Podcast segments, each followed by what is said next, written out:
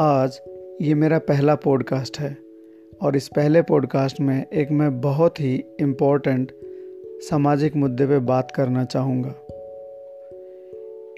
इस बात को बताने के लिए मैं एक कहानी सुनाना चाहूँगा। कहानी भी क्या? आप इसे वाक्य कहिए। हमारे भाई साहब महावीर सिंह जी हर रोज़ की तरह कल पार्क में मिले और मैंने कहा कि, आओ भाई साहब आज हम दो किलोमीटर एक्स्ट्रा चलेंगे। मौसम थोड़ा सा सुहावना हो चला है, इसलिए इवनिंग वॉक करने में बड़ा मज़ा आएगा। लेकिन आज भाई साहब थोड़े से मायूस नज़र आ रहे थे।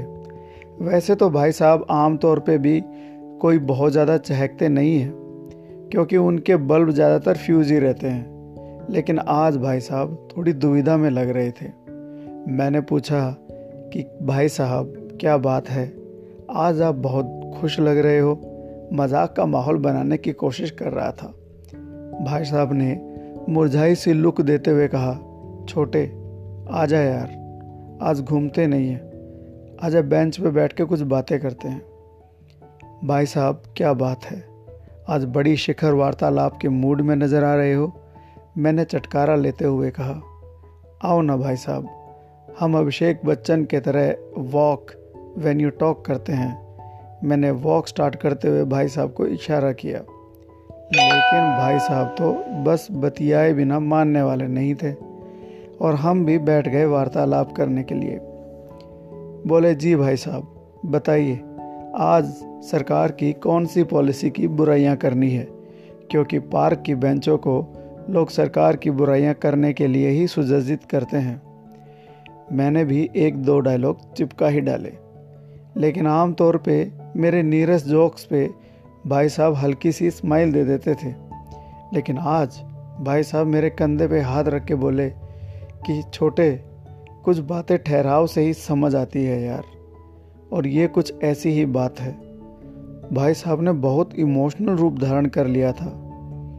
इसके बाद तो मैंने भाई साहब की बातों में ध्यान गड़ा दिया। और कोई चारा भी नहीं था, क्योंकि मैं भाई साहब के सीधे हाथ के नीचे बैठा था। और मैं आज तक नहीं भूला हूँ कि भैया हमारे एक ज़माने में एंग्री यंग मैन हुआ करते थे। भाई साहब बोले, छोटे, एक बात बता। तुम और मैं अपने अपनी बीवियों का घर के काम में हाथ क्यों बटाते हैं? क्यों हम उनके एक कहने पे, उनके कपड़ों को इस्त्री करने में झिझकते नहीं हैं? क्यों हम ज़रूरत पड़ने पे खाना बनाकर उनको और बच्चों को खिला देते हैं? अगर बच्चा बीमार हो जाए या बच्चे की पेरेंट टीचिंग मीटिंग या एग्ज़ाम आ जाए तो क्यों हम ये जिम्मेवारी सिर्फ़ और सिर्फ़ अपनी बीवियों पे नहीं डालते हैं? हम क्यों समाज के ज़्यादातर पुरुषों की तरह पेश नहीं आते हैं? हम नॉर्मल तो हैं ना? मैंने कहा, भाई साहब, आपने तो एक बात पूछनी थी, लेकिन आपने तो पूरा सोशल साइंस का पेपर ही थमा दिया मुझको। चलिए कोई नहीं, अब बड़े भैया ने कुछ पूछा है तो जवाब तो देना ही पड़ेगा। मैंने भैया की तरफ़ देखते हुए सीरियस मूड में कहा, भाई साहब, पहले आप मुझे इन सवाल के समुंदर का ओरिजिन बताइए। बताइए कि ये गुब्बार फूटा कहाँ से है? क्योंकि ये तीस मिनट में पहुँचने वाला पिज़्ज़ा की तरह तो नहीं है। मैंने सवालों के बदले दो छोटे छोटे सवालों से अपना जवाब देना चाहा।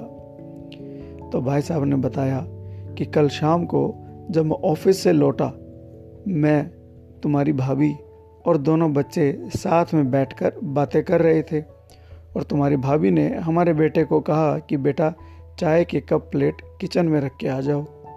तो मेरे बेटे ने एक झटके में जोश के साथ बोला कि, ये तो लड़कियों का काम है। ये काम तो मम्मा और मेरी सिस्टर करेगी। ये काम लड़कों का नहीं है। सीधा मेरे सीने पे लगी वो बात। पाँच साल का बच्चा समाज में अपनी जगह के लिए हुकार भर रहा है। शायद पहली बार उसको कोई काम बोला होगा। हम ऐसे नहीं थे, लेकिन हमारे बच्चे इतनी छोटी उम्र में इतनी बड़ी बात कैसे बोल सकते हैं? हम इनकी उम्र में अपनी माँ के साथ बर्तन धुलवा देते थे ताकि माँ का हाथ बढ़ जाए और बातें भी हो जाए। माँ कहती थी तो घर में झाड़ू भी लगा देते थे, भले चाहे हमारी बहन खाली बैठी हो और हम कह भी देते थे हमारे माँ और बाबूजी लड़का लड़की देख के काम नहीं बोलते थे, बल्कि जो अवेलेबल है उसी को काम बोलते थे। हम अपने बच्चों से कुछ काम नहीं करवाते हैं और उनको सब आराम देते हैं। फिर भी ये सब हमारे साथी भी हमारा मज़ाक उड़ाते थे, लेकिन धीरे धीरे हमें देखकर उन्होंने भी अपनी माँ का हाथ बटाना शुरू कर दिया था। भैया ने एक सांस में अपनी सारी बात कह दी। एक लंबा साइलेंस हो गया। भैया हम ये सब इसलिए करते थे क्योंकि माँ और बाबूजी हमको ये सब करने के लिए कहते थे। आपको याद होगा कि एक बार मैंने भी आपके बेटे वाली बात कही थी और फिर बाबूजी ने क्या कहा था, याद है ना आपको? भाई साहब ने हँसते हुए कहा, क्यों क्यों तेरा गोड्डे में पानी भर गया? यानी कि क्या तुम्हारे घुटने में पानी भर गया है? तुम्हारे घुटने टूट गए हैं? और मेरी उस क्रांति को बाबूजी ने ऑन द स्पॉट दबा दिया था। भैया ने ज़ोर से ठहाका लगा के जैसे कि एक पल के लिए अपनी शिखर शिखर वार्तालाप को भूल ही गए हों। भैया, हम अपने बेटे को कहना छोड़ दिया है। बस यही कारण है। मैंने फुल आत्मविश्वास के साथ कहा। भैया जवाब सुन के हल्के से मुस्कुराए, जैसे कि उनको जवाब मिल गया हो। भैया ने मेरे कंधे को थपथपाते हुए कहा कि, वाह, छोटे तू तो बड़ा इंटेलिजेंट हो गया है। चल आज चार किलोमीटर की एक्स्ट्रा रेस लगाएँगे। वो क्या कहता है ना तू? वॉक वेन यू टॉक मैंने नहीं बिग बी के बेटे ने कहा है भाई साहब। मैंने भी थोड़ा स्टाइल मारते हुए भाई साहब को करेक्ट किया। उस दिन भाई साहब के साथ बड़ा मज़ा आया वॉक करके। इस छोटे से वाक्य से मैं ये कहना चाहता हूँ कि हमें कुछ बातें बहुत सोच समझकर अपने बच्चों को समझानी चाहिए। कहते हैं ना कि बेटी बचाओ, बेटी पढ़ाओ, लेकिन उससे पहले अपने बेटों को समझाओ। Thank you so much